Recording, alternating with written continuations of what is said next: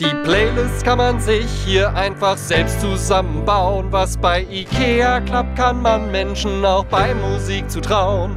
Sie haben die Musik von jedem Künstler, den man kennt. Und der kriegt pro gespielten Song 0,0002 Cent. Bei Spotify, bei Spotify zahlst du halt jeden Monat, sonst ist Werbung mit dabei.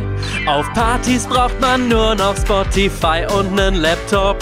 Da wird jeder zum DJ und die Stimmung wechselt flott.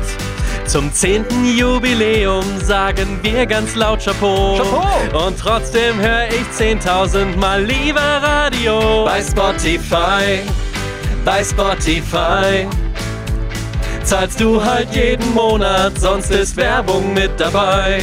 Zahlst du halt jeden Monat, sonst ist Werbung mit dabei. Und für die Künstler ist's nur Ausbeuterei. Na toll, jetzt habe ich einen Ohrwurm.